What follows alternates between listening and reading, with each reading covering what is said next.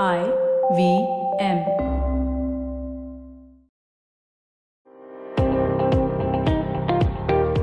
Welcome to All Things Policy, a daily podcast by the Takshashila Institution. We are a bunch of policy nerds based in Bengaluru, and we like bringing fresh perspectives to Indian affairs and Indian perspectives to global affairs. So grab a cup of coffee, sit back, and join us for today's chat. Hello and welcome to another episode of All Things Policy. If you've not been following the news, we've had um, the CEOs of Apple, Google, Facebook, and Amazon testify to the American Congress uh, about uh, an inquiry on antitrust. And uh, frankly, it's just been amazing to see this inquiry develop. I've been tracking it for a few weeks now. It's been on my column. And um, and it's just, I, I predicted last week that this was going to be an exercise in cross talking. And to some extent, that was it. But a bunch of other things happened as well. And to discuss all of that, I have with me uh, Takshila's expert on competition, uh, Anupam Manur. Say hi, Anupam. Hello there. Uh, so, Anupam, could you please lay the context a little bit here? Uh, what, how was the hearing? How did it go? And what was this about?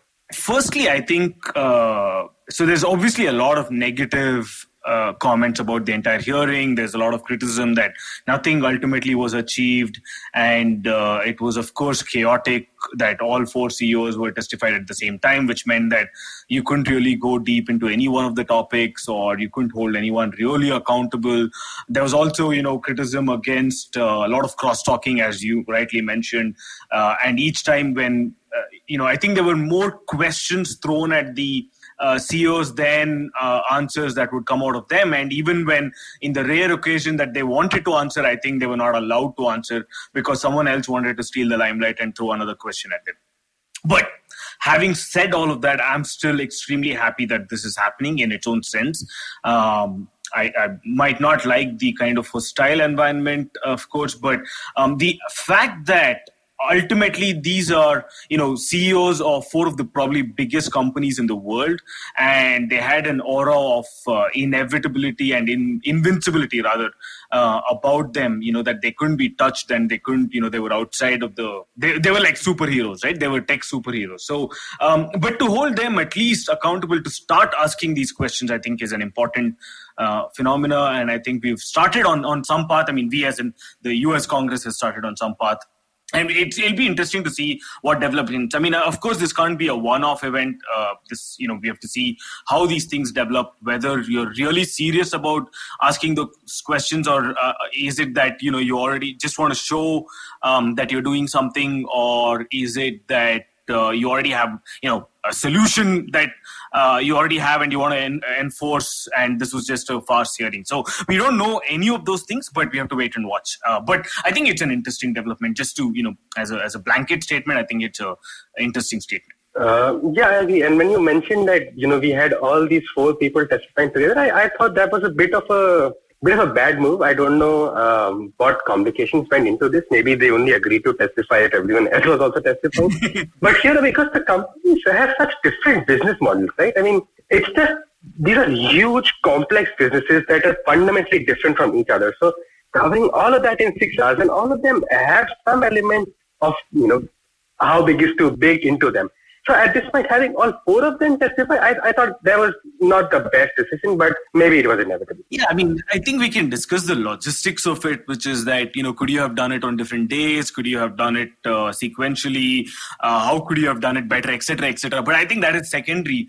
Um, now, I, I know that, you know, one of the things that has again been levied against this entire hearing was that, you know, these are four extremely different companies. I mean, one is, um, let's just look at it, right? Facebook is essentially a uh, social media site. Amazon is an e-commerce uh, platform. You've got uh, Google, which is a search engine, and then Apple, which basically you know apart from of course uh, manufacturing your macbook airs and uh, macbooks and you know ipads and ipods and whatnot uh, and iphones of course but also runs the uh, the the you know iStore and that is the important kind of aspect here now, yes, they're seemingly extremely different kind of businesses, uh, selling and, and producing very different kinds of products and services, but they do have an element of commonality amongst them. And, I, and this is the first thing that I want to you know speak about, which is that all of them are platforms okay and they are they actually all follow the platform business model and if we talk about platforms and what they are,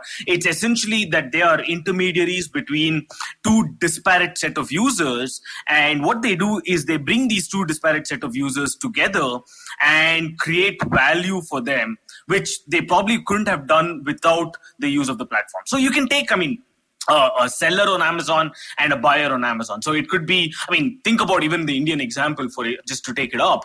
Um, you could have a small vendor in Uttar Pradesh who's uh, selling a, a, laptop, and you could have a consumer in Bangalore. Now, there's no way that the two could have normally met, right? And, and that wouldn't have happened. The transaction wouldn't have happened. But Amazon acts as that intermediary between those two and connects them. And they, you know, the, the seller in um, UP could be the lowest uh, priced seller, right?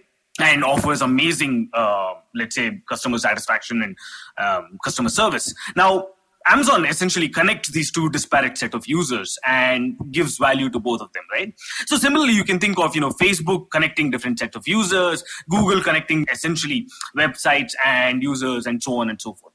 So they're all platforms, right? So that's the underlying kind of the business structure there. It, though they might be selling different goods and services, they are actually all following the platform business model and i think that is very important to remember because that comes with it a whole set of you know set of complications set of um, different economics uh, you know uh, principles attached to it and, and, you know we can discuss very briefly about what uh, the economics of the platform is and how is it different from a normal uh, market structure but i think that would be uh, slightly di- digressing from the main point. Yeah, I mean, I, it's interesting that you mentioned vertical integration in this context because I, I think that applies to all of these platforms to some extent. Maybe maybe not for, for Facebook, um, but in, in general, it, there is some element of vertical integration baked into all of these. And what was funny to me uh, was that every time Congress, someone from Congress asked these guys about vertical integration, how they've been preferring their products over the others, they basically said we have a policy not to do that but uh, there is every chance that policy has been violated and they're looking into it. So it, it, was essentially just a, a, a, showcase of how little these CEOs know about their companies or they pretend to know. So I imagine if this same thing was, was actually a shareholder call, their toast would have been completely different. Imagine them going to the shareholders and saying that, well, look, we, we're, we're not as dominant as you think we are. Yeah. I, I thought that was so funny. Yeah, you're absolutely right. And and just for the benefit of the you know uh, of our listeners, I think we should just very briefly you know tell what vertical integration is. Essentially, actually, if you looked at all of the questions that were thrown at uh, the the CEOs, uh, mainly it had to deal with this one aspect of platform economics, which is uh, called vertical integration. So, what does that mean? Let's take an example again. Uh, you have amazon which is a platform right? It basically uh, on this platform you have uh, sellers who come onto that platform and sell. You have buyers who come onto the platform and buy. And uh, so that that's what the platform does. Now where the complication I think sets in is that Amazon is also a seller on its own platform. So uh, in the US and in Europe and so on, it's called Amazon Basics. In India, because we have a rule against that, initially had even so they took a different you know uh, route for it. They called it cloudtail um, similarly for flipkart for example you you know they were also vertically integrated. That is the platform acting as a player as well on the platform right? So uh, flipkart for example is the platform. You know again buyers and sellers are on the platform. But it also had this thing called ws retail which flipkart owned and and it would sell on that same platform. So now try and imagine that if you have this kind of vertical integration set up uh, what would be the incentives at play? So you if you're amazon and you know you have um, your own one of your subsidiaries acting as a seller on your platform will you have an incentive to favor it or not? Will you have a conflict of interest? And i think that is the key issue there. And and and the nature of the you know the structure of um, these platforms are as such that you are continuously that you as in the, these companies are continuously incentivized to favor their own you know their own sellers and their own subsidiaries or their own products as against someone else who's a third party right? So if i was amazon uh, the platform and i had amazon which is the seller selling a, let's say a book right? And the same book is also being sold by Seth and sons okay? And so that's right. Yeah. So who as as Amazon, the the platform, who would you favor, right? Uh, you're always incentivized to favor your own. Uh, if two people are selling the same products, that's just the starting point of the problems, right? Uh, when you have vertical integration, essentially there is every scope that this thing called platform neutrality will be violated. So, platform neutrality essentially means that the platform doesn't take sides right? The platform actually just provides an even playing field for all of the buyers and all of the sellers. It doesn't take sides. And basically, the best product, uh, and here best would mean you know highest quality, lowest price, best customer satisfaction, etc. Whatever that is, the best product actually just wins on its own, and and that's supposed to be the pure competition aspect of it, right? That's what everyone wants. However, because you have this thing called vertical integration where again the, the, the platform acts as a seller on its own uh, side there is every single option and opportunity for that platform neutrality to be violated. There is all kinds of incentives to favor your own things, and this has happened throughout. Um, we know, for example, there are multiple instances when Google. Uh, and and you know you can take the simple example.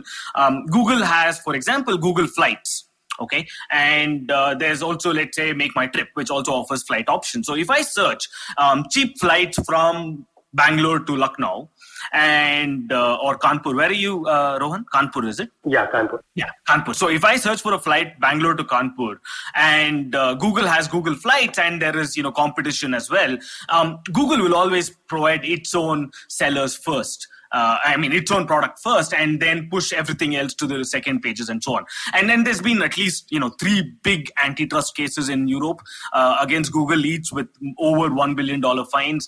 Uh, there's been multiple investigations in US itself on this you know violation of platform neutrality and so on. So we can go into each one of these sellers and, and i think we should just talk about a little bit about how this platform neutrality is violated but this is the essential basic idea right yeah, I'm also glad that you brought up this platform neutrality aspect because this also is a very good segue into the other bit of uh, what this hearing was about. Because to put some context, Apple came onto this hearing with a little bit of a chip on its shoulder because it had a very public pitch with a developer called Basecamp.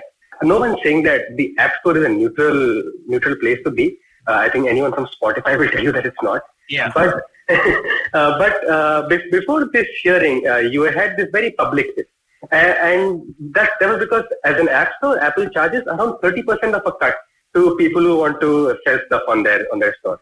And uh, and Basecamp uh, essentially just refused to pay that. And Apple then said that well, because you are not willing to pay this, you will not be allowed to post any updates to your app, which essentially got sorted out because it was so public. Apple had to, I think, back down.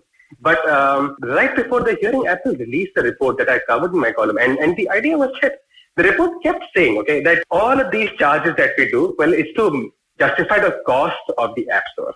Fair enough, the App Store does a bunch of things. It has a search function, stuff like that. It makes sure that the users get the best possible experience. Sure. And then, this, then they went on to say that um, other platforms also charge the same thing. And they're looking at the Microsoft store and the Samsung Bixby store. I don't know who's going to the Samsung Bixby store, but like they, they had this. And, and, and that sort of just felt like to me they were not addressing the problem because let's say if the fee was let's say 20%, I think the problem would have still persisted because if the fee was 5%, the problem would have still persisted. Because the problem is not the, rate of the fee, it, it's just that there is no possible way to avoid the 30% fee itself. The App Store as a platform is so dominant that if you're a developer who wants to reach out to people who have iPhones, which I imagine is a huge segment of the population, it's also a richer segment of the population that is more willing to pay for apps there is no way you can let go of this toll booth, right? There's, there's no way you can say that this is a market I don't want to enter. And that's essentially what the report wasn't addressing. And also, when they said that the other platforms also charge 30%, can I just say that the App Store was arguably the first of its kind, and they probably got their 30% idea from the App Store itself? this is just a bit nuts to me. So, do you want to comment on this, Anupam? As in, yeah, you see, you're right, but there's two different aspects at play here.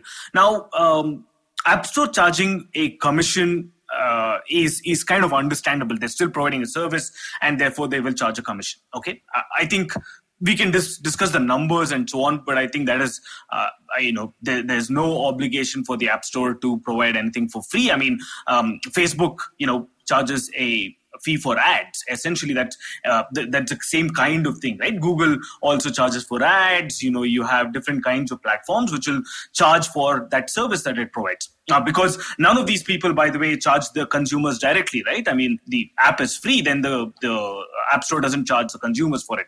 It has to make its money from somewhere, and therefore it charges. Yeah. I think that is is the lesser of the two problems. But I think what is really interesting, or what I think really um, complicates the issue, is that Apple itself produces a bunch of apps. That's where the vertical integration and platform neutrality comes into play. Apple itself produces at least, let's say, about 60 or 70 apps, okay? From, of course, music, from uh, mail to pretty much every other, uh, you know, app that you can think of, so about 60 to 70 in, in pretty much every big domain that there is. Now, these apps obviously are don't have to pay that 30% commission that everyone else has to pay. Therefore just in the beginning itself they have got a massive kind of advantage right? It's no longer a level playing field. They've, you've already tilted the scales towards your own particular uh, products now that's only one aspect of it. Second, how do you promote these different apps? Now, for example, in the App Store, you can always promote um, your Apple apps right in the beginning. So if you search, for example, I just go to the App Store and I type in music app, right? I, I can take a bet that Apple Music will come up first before Spotify will, right? And and I think so that is the next way. And and if you're not really particular, if you don't really know the difference between the two, if you don't have very strong preferences about which one is a better uh, music player, etc the chances are you will go for the first one. And this is what Google does. I mean, all Google has to do to completely eliminate all its competition is to push the search results of its competitors to the second page, right? In fact, you can bury complete dead bones and bodies on the second page of Google app, uh, on Google search, and no one will find it, right? That's the power of the search engine.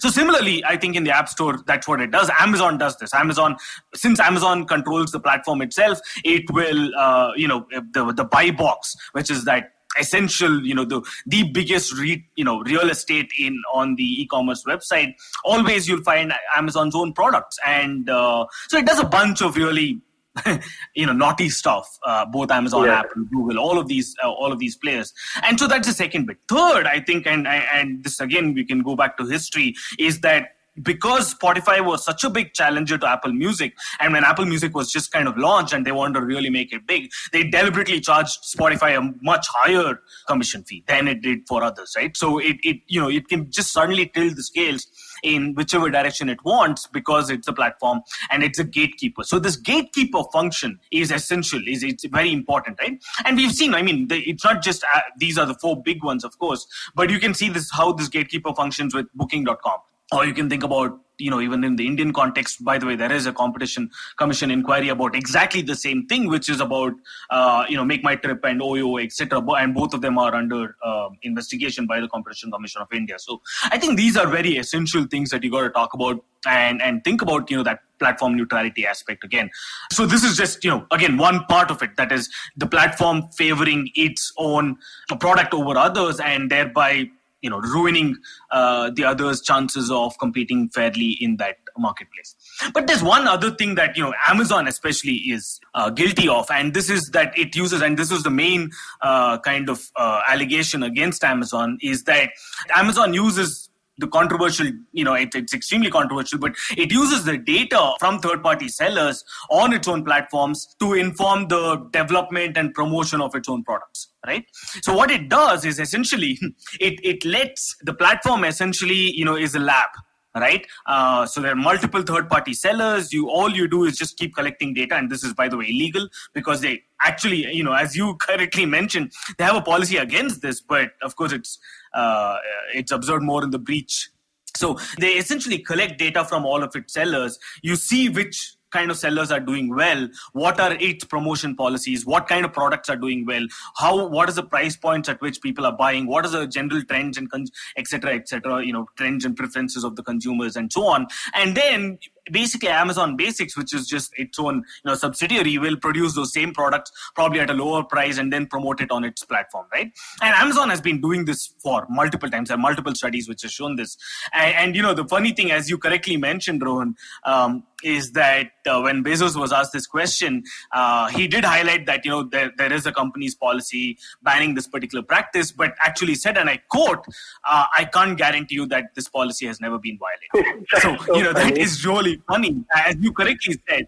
It's the CEO who's saying that yeah, we have a policy, but we can you know never be sure that uh, it's being followed, and that basically amounts to you know not right. Yeah, the interesting thing also to me uh, was there so basically, they tell the guy that this is the instance where we've seen that this policy has not been followed. So you know, he's acknowledged that the policy has been followed. They give him an example of where the policy hasn't been followed. It's a, it's a really sad story of a bookseller who's doing really well, and then Amazon decides to basically take the market share, whatever.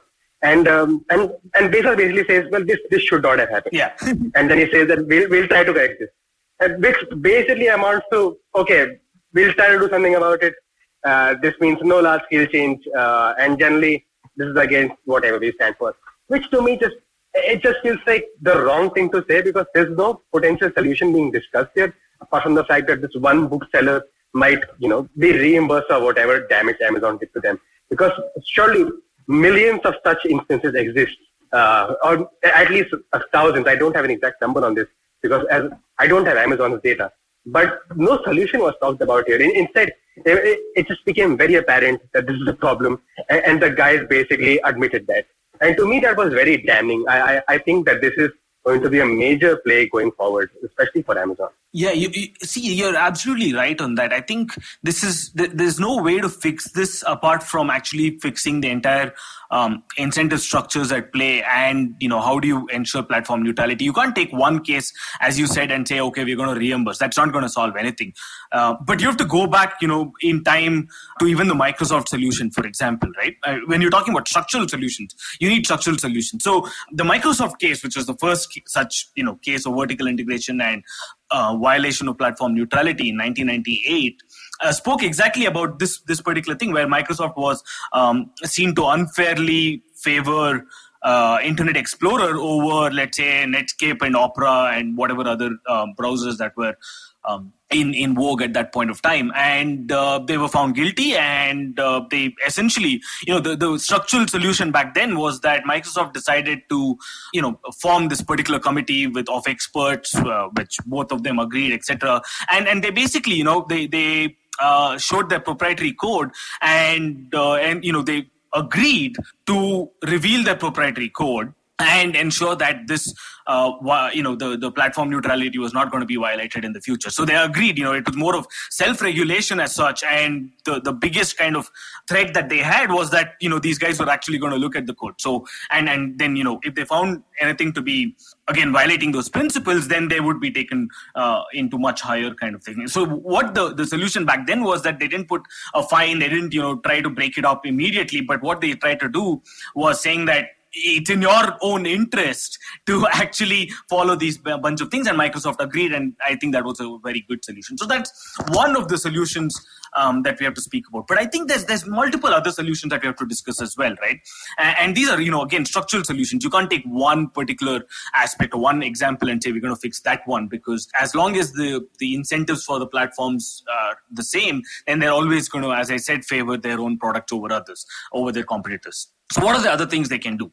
Um, one is, you know, there's, there's a very simple kind of non-discrimination clause which you can put in law and say that, you know, as legally you cannot discriminate one seller against the other. Now, I know this is probably simplistic. You're uh, again ensuring or hoping for a lot of uh, state capacity to uh, detect platform neutrality, and they're not able to do that really, uh, and then follow through on whatever the legal means are. But it's just I'm saying one of the solutions again um, that you can do.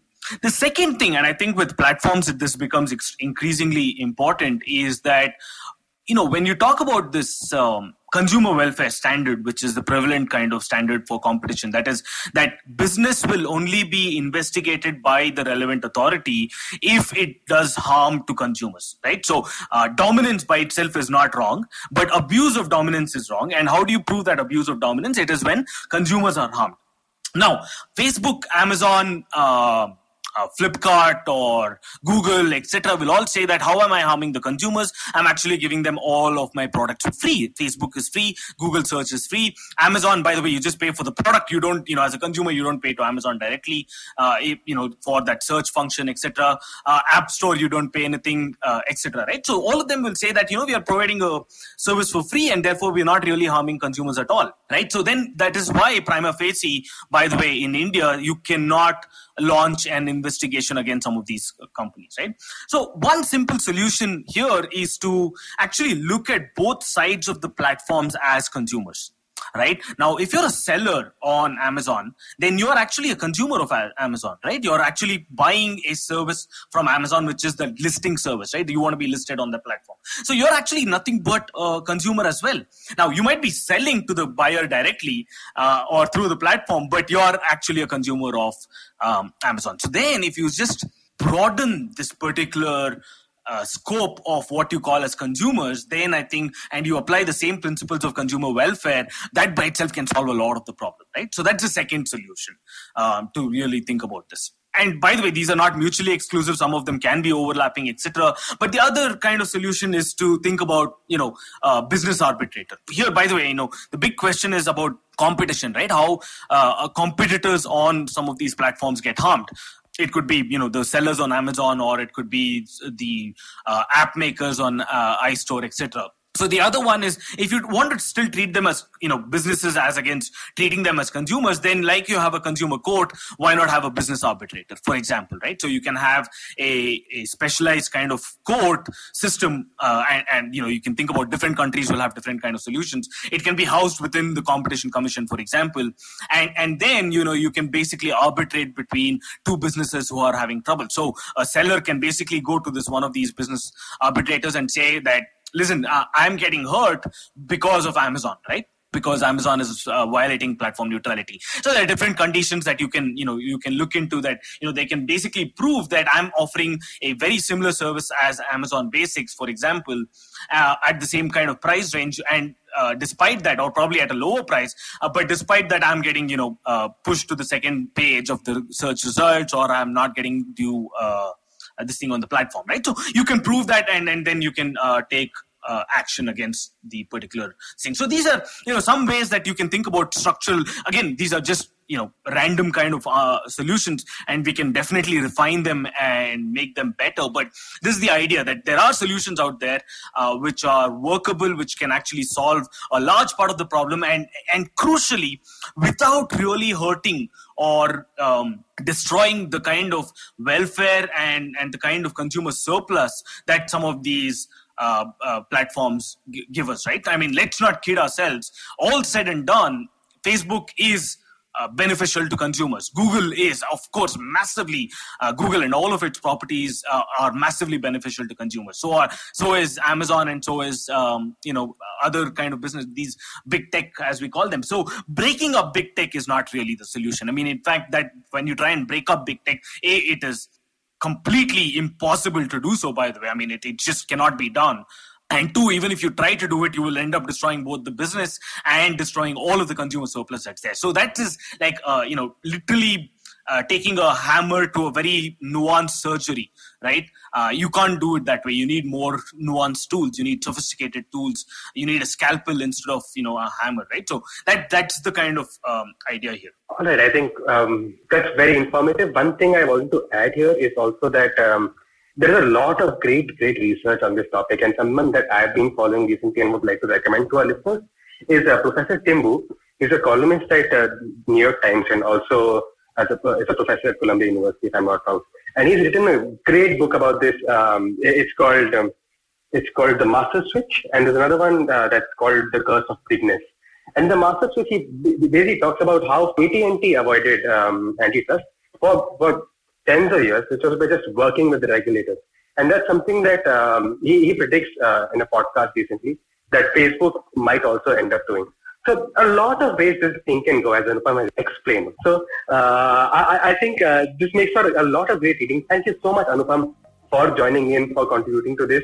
And um, we'll link uh, our Twitter handles as well as the, um, the books in the show notes. So yeah, have a nice day. Thank you for listening to All Things Policy. Thank you so much. If you liked our show, don't forget to check out other interesting podcasts on the IVM network. You can tune into them on the IVM Podcast app, ivmpodcast.com, or wherever you listen to your podcasts. You can also follow IVM on social media. The handle is at IVM Podcasts on Twitter, Facebook, and Instagram. And hey, if you'd like to dive into Takshashila's research on technology, strategy, and economic affairs, check us out at our Twitter handle at Takshashila INST or our website takshashila.org.in.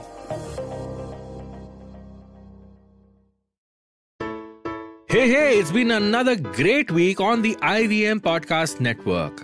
On All Things Policy, Ananya Desai and Rohan Pai discuss recurrent bans on fireworks during festive seasons in India and discuss possible solutions to tackle India's air pollution problem. On the Habit Coach podcast, Ashdin Doctor welcomes Sahil Mehta, an esteemed mountaineer and author of the book Break Free. Sahil shares a transformative experience which became the catalyst for embracing discipline and fulfillment. The episode explores the profound impact of vulnerability on personal growth. Folks, if you like our shows, do spread the word. Tell your friends and don't forget to rate and review them wherever you're listening to them. Follow us on social media. We are IVM Podcasts on Twitter, Facebook, Instagram, and LinkedIn. You'll also find all our shows on YouTube at youtube.com slash IVM Podcasts. And finally, we would like to thank our sponsors this week Omidyar Network India, Abbott, IDFC First Bank, and Save Life Foundation. Thank you for making this possible.